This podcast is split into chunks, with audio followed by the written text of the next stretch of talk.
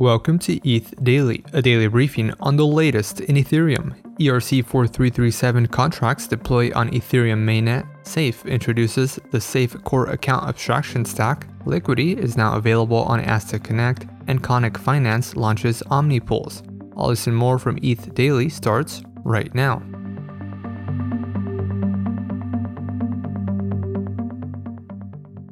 The entry point contract for account abstraction standard ERC 4337 is now live on Ethereum mainnet. First proposed by Vitalik Buterin in 2021, the standard introduces an implementation for account abstraction at the application level. Account abstraction refers to using contract functionality to improve security and user experience on user accounts. The release comes after OpenZeppelin completed a subsequent audit that found zero critical severity issues. StackUp, Alchemy, Biconomy, Blocknative, EtherSpot, and Candide Wallet have deployed bundlers which package and submit account abstraction transactions for block inclusion. Anyone can become a bundler. StackUp and Alchemy also launched Paymaster services, which allow dApps to sponsor gas fees. Safe, the largest smart contract wallet provider, introduced a modular account abstraction stack called Safe Core. The stack consists of an SDK that includes a protocol kit by Safe, a fiat unwrapping kit by Stripe, a gasless flow kit by Gelato Network, and an authentication kit by Web3Auth. Safe plans to add recovery and multi chain kits. The stack aims to support developers in building account abstraction use cases on top of Safe protocol. It is being built to support account abstraction implementations on both the application layer and the protocol layer. Safe is also hosting a month long hackathon with $50,000 available in bounties coined as the March for Account Abstraction. Liquity, a lending protocol that only supports ETH collateral, is now live on Aztec Connect. Users on the Aztec privacy rollup can now open troves to borrow LUSD. The initial integration supports two Liquity bridges between Aztec and Liquity, which feature troves with a 275% and a 400% collateral ratio.